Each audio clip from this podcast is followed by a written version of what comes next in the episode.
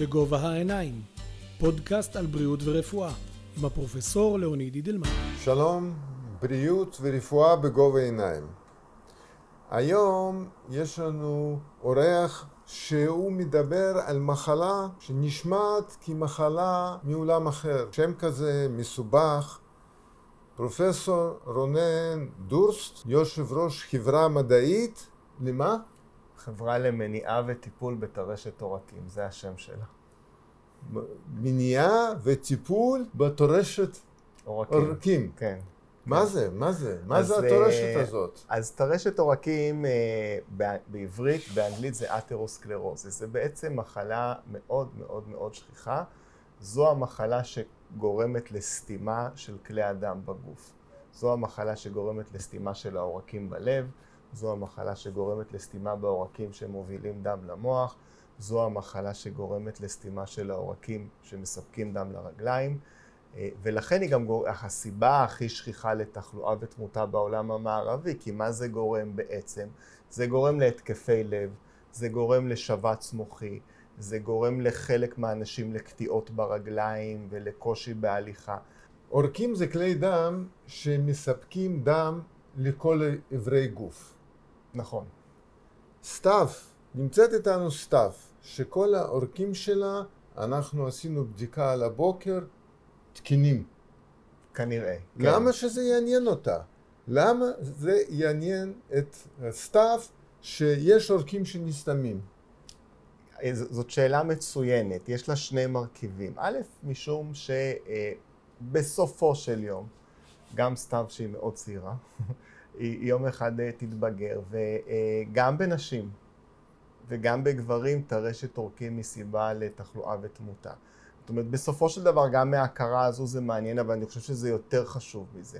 זאת כי- אומרת שעם הזמן, אתה אומר, יש סיכוי של... האלה, כן, למה? למה לעזאזל העורקים האלה נסתמים? אז זהו, אבל מה שחשוב להגיד, שאפילו בגיל של סתיו, דברים שאנחנו עושים משפיעים לטווח ארוך. אומרת, יש דברים שאפשר מה לעשות, שהיא עושה. שהיא יכולה לעשות היום. כי הגורמי סיכון לטרשת עורקים משחקים תפקיד למעשה החל מגיל ההתבגרות. ולכן נורא נורא נורא חשוב לנו להעביר את המסר שגם בגיל צעיר, על ידי, לא על ידי תרופות בהכרח, להפך, על ידי אורח חיים, אפשר לשפר ולמנוע ולדחות התפתחות של מחלה, אה, שהיא מחלה נורא שכיחה, לכן יש לכולנו סיכון ללקות במחלה הזו, ולכן אני חושב שזה חשוב מאוד שכולם יכירו. אז איך, כולם איך יבינו. העורקים האלה נסתמים? בוא תספר לנו מה קורה בעורקים, הרי זה טבעי, יש לנו עורקים, יש לנו ורידים, הם צריכים להיות פתוחים כדי שדם יזרום חופשי לכל האיברים ומכל האיברים. אז מבחינה זו, למה פתאום יש מחלה כזאת שהיא דווקא פוגעת בכלי דם האלה? אז המחלה הזו אה, נגרמת בסופו של דבר משני תהליכים. תהליך אחד זה תהליך של שקיעה של שומנים, בדרך כלל מסוג LDL. מה זה LDL? אה, הגוף צריך שומן כדי לחיות, הוא צריך שומן לתאים, הוא צריך שומן למערכת העצבים המרכזית. חלק מאבני היסוד של הגוף זה שומנים. יש שני סוגי שומנים עיקריים, אחד נקרא טריגליצרידים, זה לא נורא חשוב, והשני נקרא כולסטרול. זה גם לא נורא חשוב, אבל אי אפשר להסיע... וזה- השם לא חשוב, השם לא חשוב. אבל החומרים הם החומרים חשובים. חשובים. אבל um, אי אפשר, כל אחד מאיתנו יודע שכשאנחנו מנסים לערבב שמן ומים זה לא עובד. הגוף, כדי להסיע את השומנים בגוף, אורז אותם בחלקיקים, כמו שאנחנו מנקים אה, שכבת שומן עם סבון, שהוא עושה מין אמולסיה כזאת, זה ממש אותו דבר, שנקראים ליפופרוטאינים, אחד מהם נקרא LDL, הכולסטרול הרע.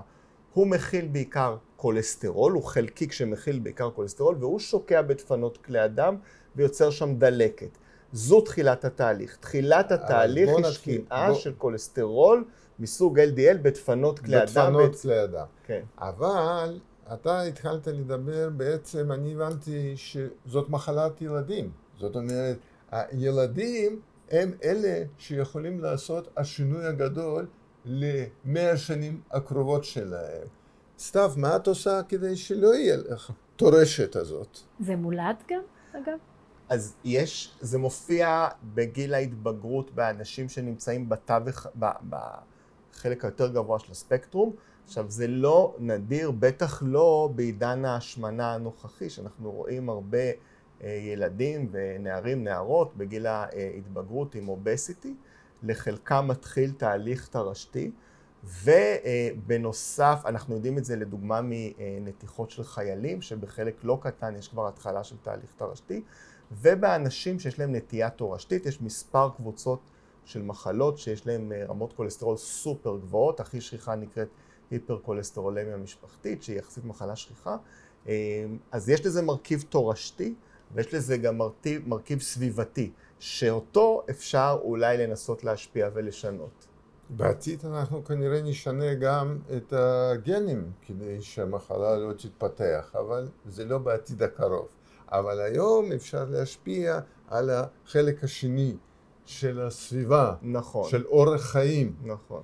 אז סתיו, מה את חושבת את עושה כדי שלא יהיו לך עורקים סתומים בעוד כמה שנים? בעוד הרבה שנים. עוד הרבה שנים, אבל אם זה, אני בגלל זה שאלתי אם זה מולד, אם זה משהו שרואים אותו מ, מגיל צעיר יותר, בבדיקות מסוימות, אה, גנטיות. אה, אני הבנתי רק ששומנים זה המרכיב העיקרי, שאם אוכלים שומנים. יפה מאוד, שומנים. שומנים. אתה דיברת על השומנים. לסוכר אין תפקיד. אז זהו, אז בואו נדבר מהם הגורמי סיכון. מה גורם לטרשת עורקים? אז הדבר הראשון והאבן יסוד זה שקיעה של כולסטרול, ולכן כולסטרול ושומנים גבוהים זה גורם סיכון. הדבר השני זה עישון. למה עישון? משום שעישון גורם להמון נזקים, אבל גם לטרשת עורקים. עישון גורם לפגיעה בדפנות כלי הדם ומגביר את התהליך הטרשתי. זאת אומרת, אם יש נטייה, הוספת לזה שמן למדורה בצורת עישון, אז זה גורם שני. הגורם השלישי שאפשר להשפיע עליו זה אה, יתר לחץ דם, שאת זה אפשר למדוד. והגורם הרביעי באמת שפרופסור אידלמן הזכיר זה סכרת. אנשים עם נטייה ו/או סכרת נמצאים בסיכון יותר גבוה לטרש טורקים. אלה ארבעת גורמי הסיכון ההפיכים, שהתערבות בהם והתערבות מוקדמת מונעת אה, ואפילו יכולה במידה מסוימת להפוך את התקדמות המחלה. ישנם גורמי סיכון בלתי הפיכים, יש שלושה כאלה, שאחד מהם זה גיל, שהם, אני לא יודע, אולי אתה מכיר, ברעיונות מישהו יש לו איזו שיטה לחזור אחורה בשנים? יש איזה כן, פתרון כן, לבעיה יש, הזאת? יהיה לנו תוכנית נפרדת על זה. כן, טוב, אני אשמח לבוא גם, כן. כי אני לא, אני אהיה תוכ... בצד של ה... אתה, תוכ... אתה תוכל לראות את התוכנית, כן. גם לא, בפייסבוק. גם ביוטיוב. על איך למנוע הזדקנות. כן, אז יש, יש גיל שאי אפשר, עד כמה שאני יודע, להפוך את זה. יש, יש מין שזו אמירה מאוד מסוכנת, שאני רוצה טיפה לעצור עליה. יש לגברים יותר נטייה לטרש טורקים, זאת אומרת, בגברים יש שכיחות טיפה יותר גבוהה של התקפי לב, של, של שבץ מוחי, ובגילאים מוקדמים יותר, אבל זה לא נכון להגיד שלנשים אין. גם לנשים יכולים להיות התקפי לב, יכול להיות שבץ מוחי, ואי אפשר להתעלם, זאת אומרת, זה כאילו, זה לא אוכלוסייה מוגנת בשום צורה ואופן, זה מה שאני מנסה להגיד. והדבר השלישי הוא תורשה, שעליה אי אפשר להשפיע, כמובן כל אחד נולד למשפחה שהוא נולד לה, אה, אז אנחנו יכולים לשנות, גם באנשים עם נטייה תורשתית, לשנות את הסיכוי למחלה, אבל הנטייה הבסיסית התורשתית היא כמובן קיימת ולא ניתן לשנות. וזה אותה. לא רק אצל אנשים עם עודף משקל, יש גם אנשים רזים, נכון, שאצלהם יש אה, שיבוש כזה שגורם ל... למה? להפר... אז כמה דברים. קודם כל, צריך גם להגיד שבארץ עיקר ההתקפי לב בגיל צעיר זה אצל אנשים מעשנים. זאת אומרת, בדרך כלל, בדרך כלל, בדרך כלל אנחנו רואים מישהו בא צעיר עם התקף לב, אני קרדיולוג, אז מי שבא עם התקף לב בגיל צעיר, בדרך כלל יש רקע של עישון. הדבר השני המאוד שכיח זה באמת נטייה תורשתית להפרעה בשומני הדם, שאותה אפשר היה לגלות. בבדיקות דם פשוטות בגיל מוקדם יותר ולשנות אותה ולהפוך את הסיכוי להתקף לב.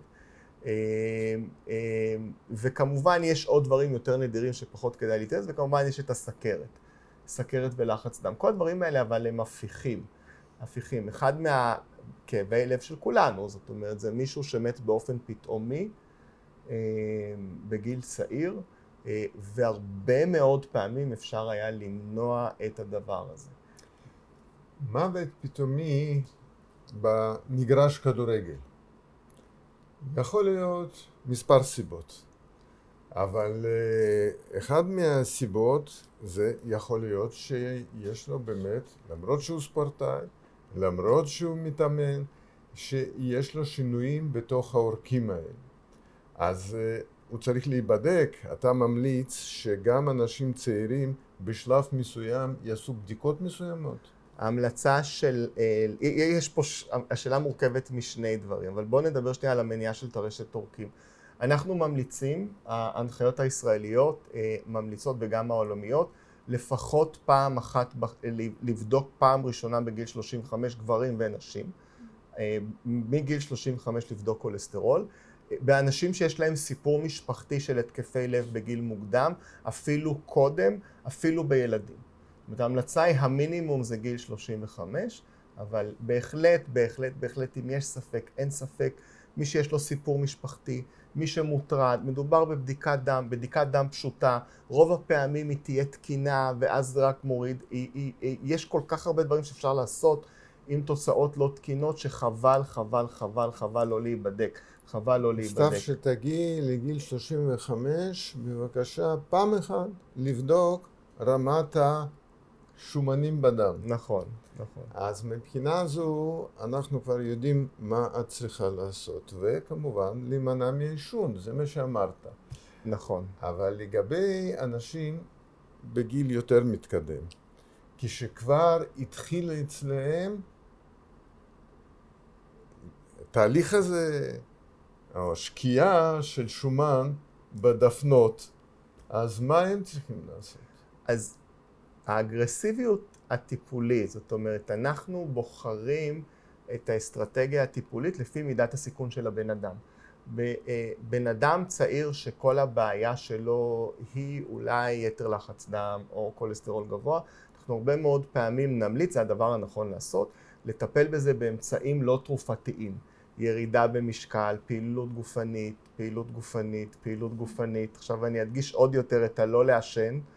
לא לעשן, עכשיו זה, זה, זה, זה קל מאוד להגיד, משום מה, וזה תעני לי את אולי, או אתה, קשה מאוד לאנשים לעשות שינוי בהרגלי חיים שכוללים פעילות גופנית מתונה. עישון זה התמכרות, מה זאת אומרת? נכון. התמכרות, אבל מי, אם מישהו גם מכור לאוכל לא בריא, אז uh, קשה, קשה באמת לשנות אורח חיים. נכון, אבל זה הדברים הבסיסיים לעשות. כמובן שכשיש מחלה, יעדי הטיפול הם קצת יותר אגרסיביים, כי אנחנו רוצים בכל זאת, אם מישהו כבר בסיכון גבוה, להקטין כמה שיותר את הסיכון, ואז אנחנו אה, משתמשים באמצעים תרופתיים כמובן. אה, אז אותם אנשים יותר מבוגרים שכבר יש להם הוכחה לטרשת, או שנמצאים בסיכון יותר גבוה, אנחנו אה, נמליץ בחלק גדול על התחלת טיפול תרופתי, בהתאם לגורמי הסיכון, הורדת השומנים בדם, אה, איזון לחץ דם, אה, ירידה במשקל אגב, שיש לה היום פתרונות תרופתיים,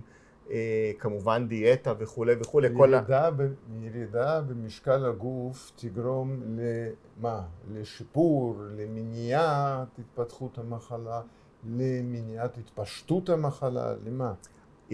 ירידה אה, במשקל תגרום להקטנה של הסיכון להתפתחות הופעה קלינית, זאת אומרת אבל אם יש כבר חסימה, אם יש כבר חסימה בעורקים, יש דרך אה, לגרום לנסיגה, יש דרך למנוע, למנוע רק התקדמות המחלה, או יכול להיות שהשומן הזה, אני יכול בלי לאכול לגרום לכך שהוא ייעלם. אמ, פעם שיש מחלה, אין דרך לא תרופתית לגרום להפסקה של התקדמות המחלה או לנסיגה שלה. זה הדאונסייד, זה הדבר הלא טוב. הדבר הכן טוב, זה שיש לנו יותר ויותר עדויות שבוודאי אפשר לעצור את התקדמות המחלה באמצעים תרופתיים וטיפול. תמיד, תמיד, תמיד הכל מתחיל משינוי בהרגלי חיים. זאת, זה הבסיס, זה הדבר הכי חשוב.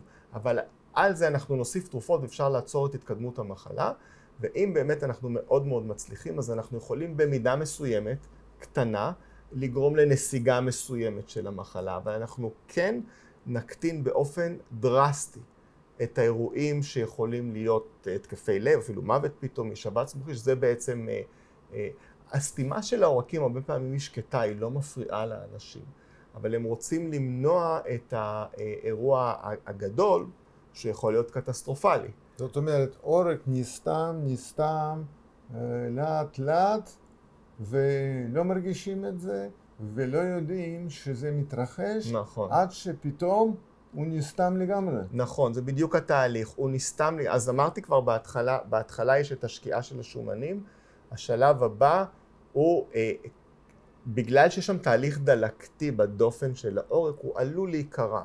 השכבה שעוטפת אותו מבפנים. הרי למה הדם לא נקרש בכל הגוף? הוא לא נקרש, למה אנחנו לא נסתמים לנו העורקים כל הזמן? הם לא נסתמים כי יש שכבה של תאים בתוך כלי הדם שנקראים אנדוטל, אנדו כי זה פנימי, לא חשוב, נקראים אנדוטל, אה, שכבה של תאים שמונעת יצירה של כרישים. כשהם נקרעים, או שהם נפגמים, נוצר כריש, שבעיקרון זה טוב, כי אם אני נופל ונחבל, אני רוצה שיהיה כריש, אני רוצה שתאי הדם ידעו לזהות, אבל כשזה קורה באופן לא תקין, וזה סותם את העורק למוח, וזה סותם את העורק ללב, או סותם את העורק לרגליים, יכול להיות אסון. ולכן, מה שאתה שאלת זה שהרבה מאוד אנשים יכולים להיות לגמרי בריאים, אנחנו המון שומעים את זה. הוא הרי ספורטאי, הוא הרי פעיל, הוא הרי וכולי וכולי, ופתאום הוא עשה התקף לב. אז כנראה שלא, הנורות אזהרה היו צריכות להידלק הרבה קודם. האירוע של הקרישה הוא אירוע פתאומי, והרבה מאוד פעמים מתוך בריאות שלמה. אנחנו גם מגלים, ואתה בתור קרדיולוג רואה את זה כל יום, בן אדם, יש קצת תלונות, קצת תלונות לאחרונה. הוא בא לצנתור למשל, צנתור של כלי הדם, ופתאום מגלים שהחסימה היא 99 אחוז. וזה לא בא לידי ביטוי. זה דבר שבאמת אנשים לא מצליחים להבין. אנשים לא מצליחים להבין איך הוא לכאורה בריא, הכל בסדר, פתאום יכול בבדיקה לגלות שחסימה היא כמעט מילה. נכון. אז מה, איך זה קורה? איך אנחנו ברפואה יכולים להתקדם כדי לגלות את זה מוקדם יותר? שוב, אז אנחנו, הבסיס שלנו למניעה הוא בדיקת גורמי הסיכון החל מגיל 35.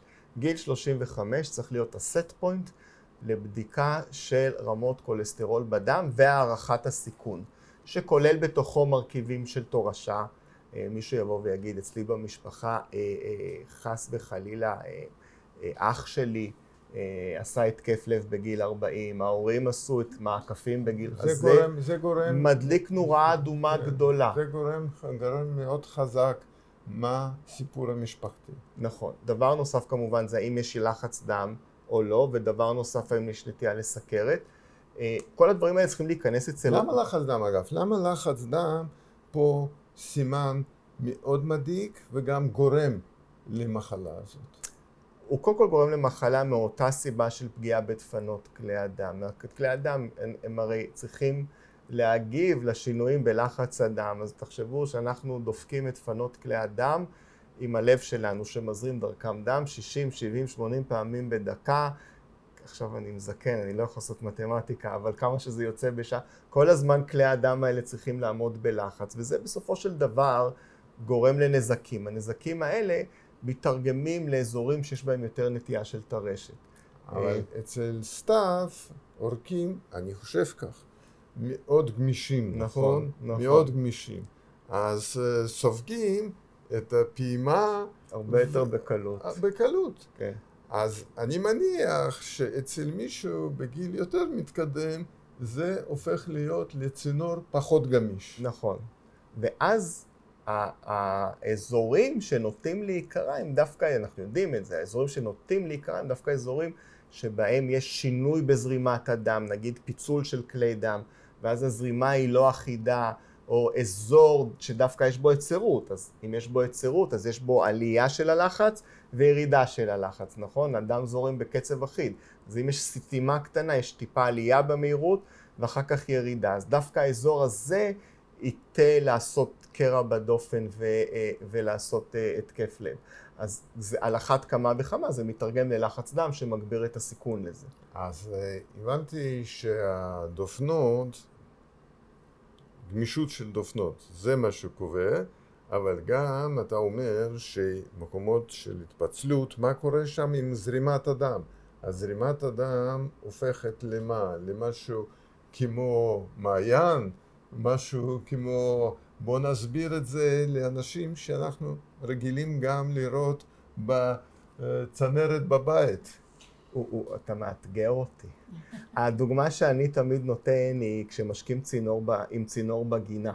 כשאנחנו משקים עם צינור בגינה ויש לנו פרח קרוב, אז אנחנו משפריצים ויש כזה זרימה יפה, קשת יפה, ש... אה, ואם, לא אנחנו יכולים לשחק עם זה במידה מסוימת, אבל הזרימה היא יפה, מה שאנחנו קוראים לה מינארית, אבל לא, על המינארית מתאר שהיא חלקה, יפה וזה. אבל אם אנחנו רוצים להגיע רחוק יותר והצינור לא מספיק ארוך, אז אנחנו לוחצים בקצה. ואז נוצר טיזה, נכון? זה משפריץ יותר רחוק. למה זה משפריץ יותר רחוק? כי אנחנו יצרנו לחץ. זאת אומרת, אנחנו אלינו יצרנו מפה לחצים איפה שהאצבע. בעצם, אבל האצבע בעצם צריכה... בעצם תרשת, תרשת, גנבנו נכון. את הרשת, אם סגרנו. האצבע הייתה חלשה מספיק, היא הייתה עפה עם המים, נכון? היא יכולה לעוף.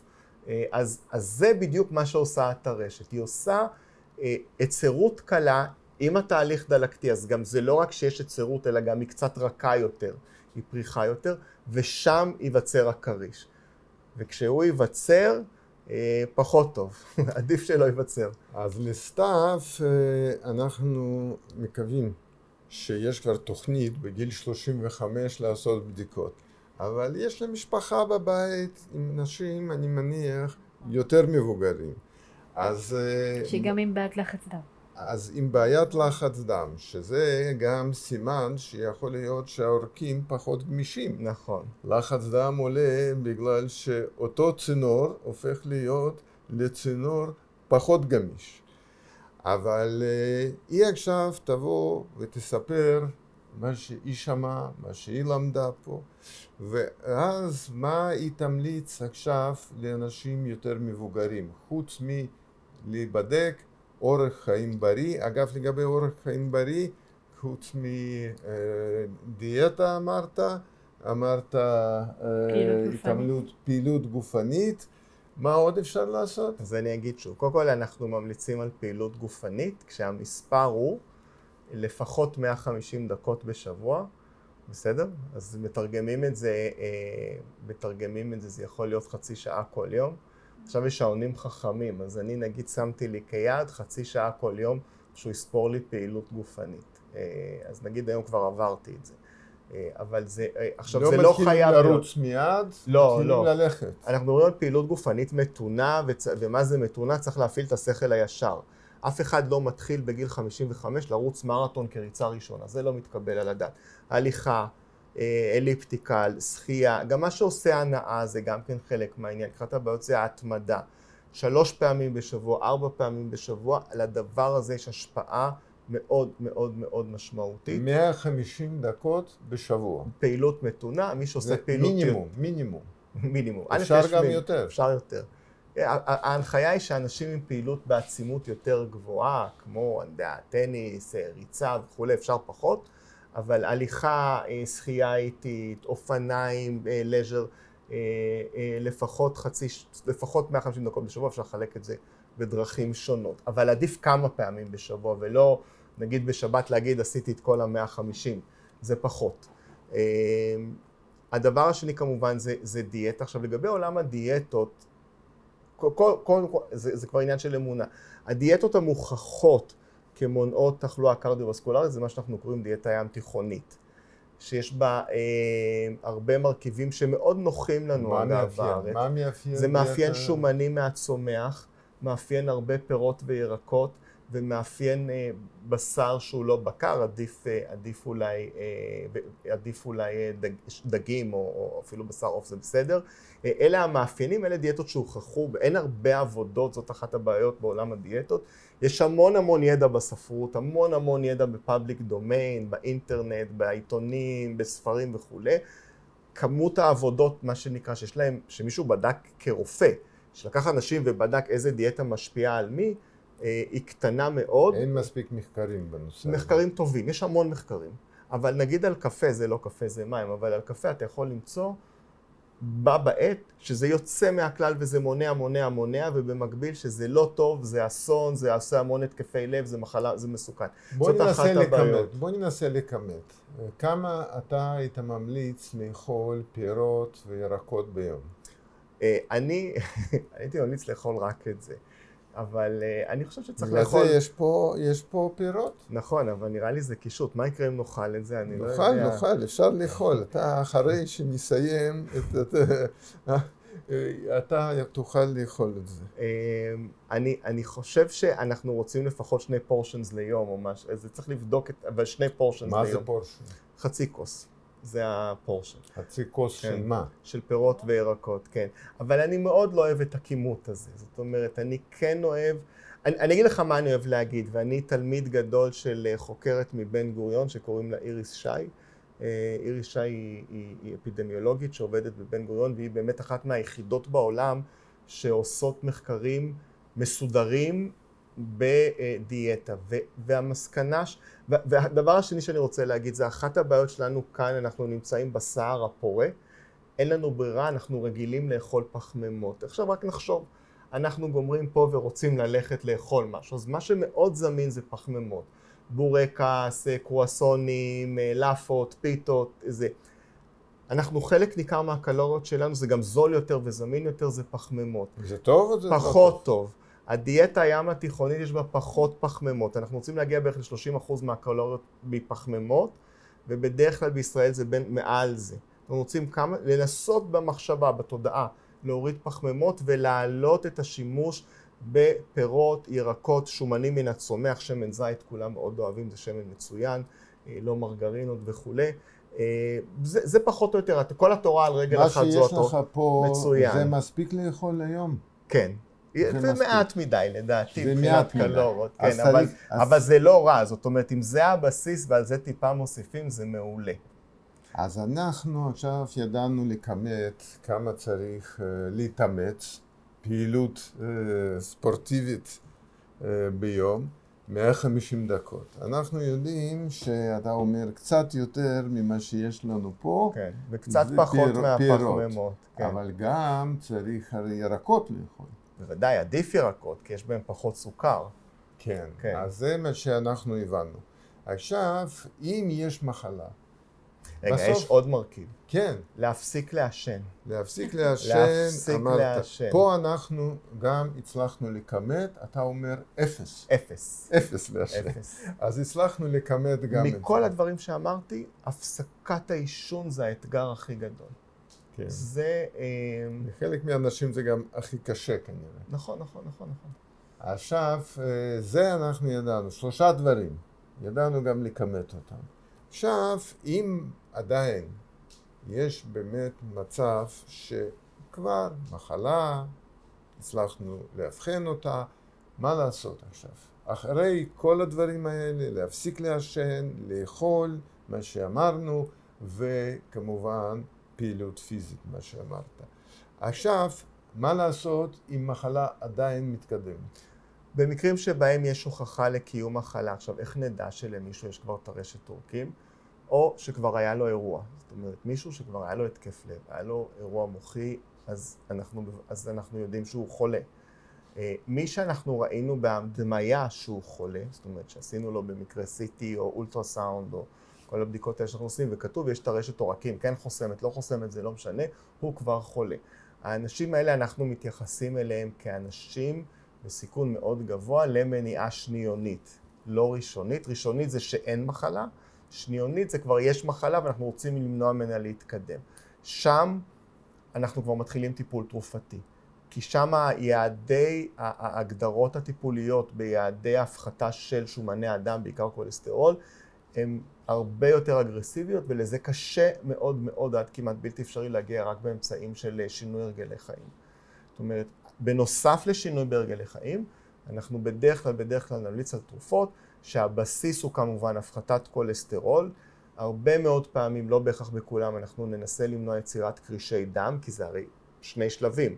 אז אנחנו ניתן אספירין. הרעיון של אספירין הוא למנוע את, את, את היווצרות הקרישים, וכמובן נטפל בגורמים נוספים. אם יש לחץ דם, נטפל בלחץ דם. אם יש סכרת, אז, אז אנחנו נטפל בסכרת. כדי להקטין את התפתחות הרשת העורקים. עד כמה הטיפול, הטיפול הזה יעיל, מה שאמרת? למשל להורדת שומנים בדם, זה נקרא סטטינים. סטטינים זה הקו הראשון, זו הקו- תרופה ראשונה. הקו הראשון. כן, כן. עכשיו, אה, זה מה שרוב האנשים מכירים, אבל יש תרופות גם חדשות. יש, נכון, הבסיס הוא סטטינים, זה התרופות שאנחנו, אה, יש לנו איתן הכי הרבה ניסיון, הכי הרבה שנים, הכי הרבה אה, אה, מחקרים נעשו לגביהם, גם התרופות הכי מושמצות בציבור משום מה, אה, מאיזשהו טעם, אה, יש עליהן המון נגטיב פבליסיטי, ממש ממש הרבה מאוד אה, אינפורמציה לא נכונה וגרועה אה, בפאבליק דומיין, באתרים וכולי. אבל זה הבסיס. למה זה הבסיס? כי זה תרופות הכי ותיקות, הכי ישנות, הכי הרבה ניסיון קליני יש לנו איתם. אנחנו יודעים שאין להם נזקים משמעותיים במהלך של הרבה מאוד שנים. יש להם תופעות לוואי כמו לכל תרופה, בעיקר כאבי שרירים, שהם הרבה יותר נדירים מכמות התלונות שאנחנו מקבלים. במקרים שאנשים לא מסתדרים עם הסטטינים, יש קווים מתקדמים יותר של טיפול תרופתי והולכים ומתפתחים עוד ועוד ועוד.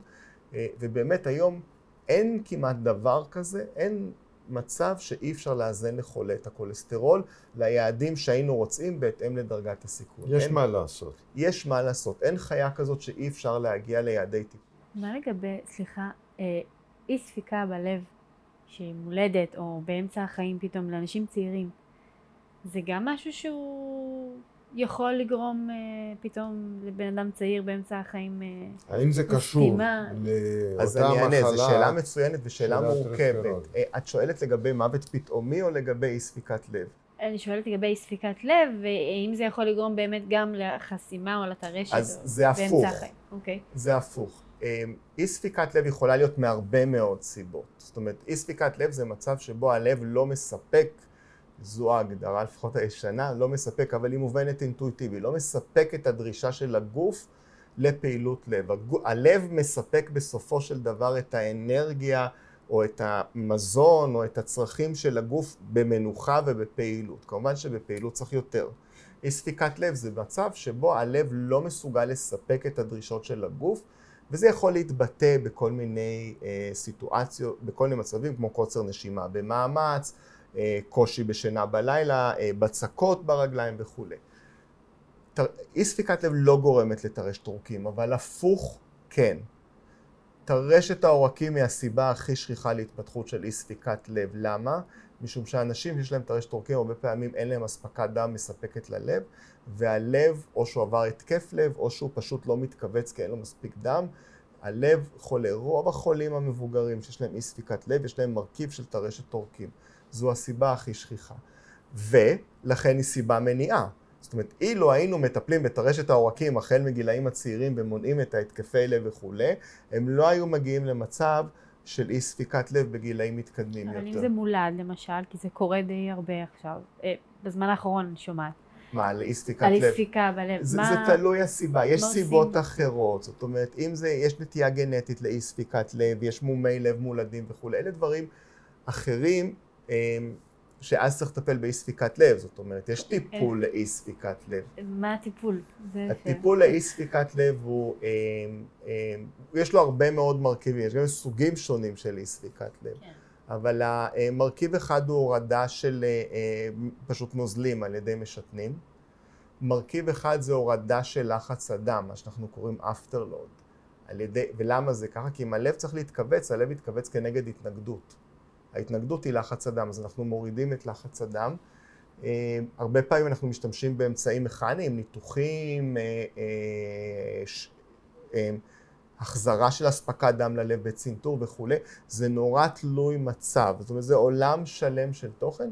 חלקו, אגב, שזה דבר מעניין שאת שואלת, חלק מהאי ספיקת לב היא תורשתית, ואני מאמין שיש לנו את הכלים הגנטיים, אבל זה תחום אחר, לנסות לזהות את זה מוקדם יותר ולהתערב מוקדם כדי למנוע התפתחות מאוחרת. אז יש בארץ מספר בתי חולים מאוד מצומצם שכבר מתעסק בעולם הזה של מחלות גנטיות של הלב. תגיד לי בבקשה, כשמישהו מתחיל טיפול, שסיפרת לנו, סטטינים וכן הלאה, זה לכל החיים. כן, כעיקרון כן. זאת אומרת, יש תיאורטית מצב שבו בן אדם יעשה שינוי דרסטי בהרגלי החיים, צריך לרדת במשקל, יצליח אה, לעשות דיאטה מתאימה וכולי, ויגיע לערכים רצויים של השומנים בדם ולא יזדקק לתרופות. אה, זה יחסית נדיר כי אנחנו מאוד מאוד אגרסיביים בשנים האחרונות בהורדת כולסטרול. אבל איפה זה כן ריאלי? בסכרת. אנשים סכרתיים שנזקקים להרבה תמיכה כדי לשמור על הסוכר, אם הם יעשו פעילות גופנית, ירדו במשקל הרבה מאוד פעמים, אפשר יהיה להקטין את הטיפול התרופתי, וזה נכון גם לגבי לחץ דם. אתה הזכרת סיבוכים מחסימה בעורקים, כמו אוטם של הלב, כמו שבץ מוחי, אבל יש גם חסימה ברגליים. נכון. ואז אה, יכול להיות שזה הסימן הראשון, או למשל אה, יש בדיקה של עורק התרדמה. אז אה, מבחינה זו אנשים צריכים להיבדק, אנשים צריכים לשים לב מה פה, האם יש סימן אזהרה. שאלת שאלה מצוינת. מה שמאוד מאוד חשוב להבין לגבי טרשת עורקים, שהיא מחלה שכוללת את כל האיברים בגוף. אמ, לדוגמה, זה לא מספיק שלמי שיש אה, טרשת עורקים בלב, והלך לקרדיולוג והוא עשה לו צנתור ופתח את העורק. זה חשוב מאוד, אבל זה לא מספיק. למה? כי אם יש בלב, יש בצוואר. ואם יש בצוואר, יש ברגליים. ולכן הטיפול ההגיוני היחידי הוא טיפול שכולל את, את כל גורמי הסיכון ומטפל בכל הגוף באופן שלם. הדבר השני שצריך לדעת, שכל נורת אזהרה מחייבת אותנו בהתייחסות סיסטמית. אז אם למישהו יש, חלק מהאיברים שאתה ציינת לא גורמים לסימנים מוקדמים. הלב יכול לגרום, לא בהכרח, אבל בלב הרבה פעמים מרגישים קוצר נשימה במאמץ, כי את הלב אפשר לאמץ. את המוח אי אפשר, אין סימנים מקדימים לסטרוק. להעמיד למבחן. אי אפשר, המוח עובד באותה רמה כל הזמן. הוא כל הזמן עומד למבחן אם אתה רוצה, אנחנו כל הזמן... לא במבחן מיוחד. לא במבחן מיוחד, אי אפשר לעשות מבחן מאמץ של המוח. בשינה ובבחינה פסיכומטרית הרמה האנרגטית, ולכן הרבה מאוד פעמים אין סימנים מוקדמים. אה, ברגליים דווקא יכולים להיות שזה כאבים או קושי בהליכה במאמצים, זה דבר שבהחלט יכול לקרות.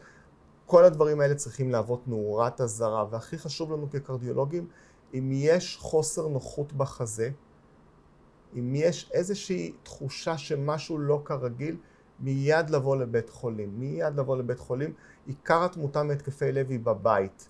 אנשים שלא מגיעים לבית חולים, שמבוששים לבוא, שחושבים שזה אולי יעבור, מי שמגיע יש לו 90, מעל 95% סיכוי לשרוד ולצאת מבית חולים על הרגליים. לכן אה, לא תמיד זה נעים לבוא לבית חולים, הרבה פעמים מהססים לבוא לבתי חולים, אנחנו בשביל זה קיימים אה, וזה גם חשוב לדעת. אבל המחלה הזאת היא מחלה של כל הגוף, כי בכל גוף יש אה, כלי דם, נכון. יש עורקים, בכל מקום בגוף יש עורקים, ואם המחלה הזאת לא הצלחנו למנוע, אז יש אפשרות לטפל במחלה הזאת, וזה מה שאנחנו רוצים לעשות כדי למנוע כל הסיבוכים האלה. נכון. תודה רבה, תודה רבה, נעמתם לנו מאוד, בריאות ורפואה בגובה העיניים, אנחנו ממשיכים. בגובה העיניים, פודקאסט על בריאות ורפואה, עם הפרופסור לאוניד אידלמן.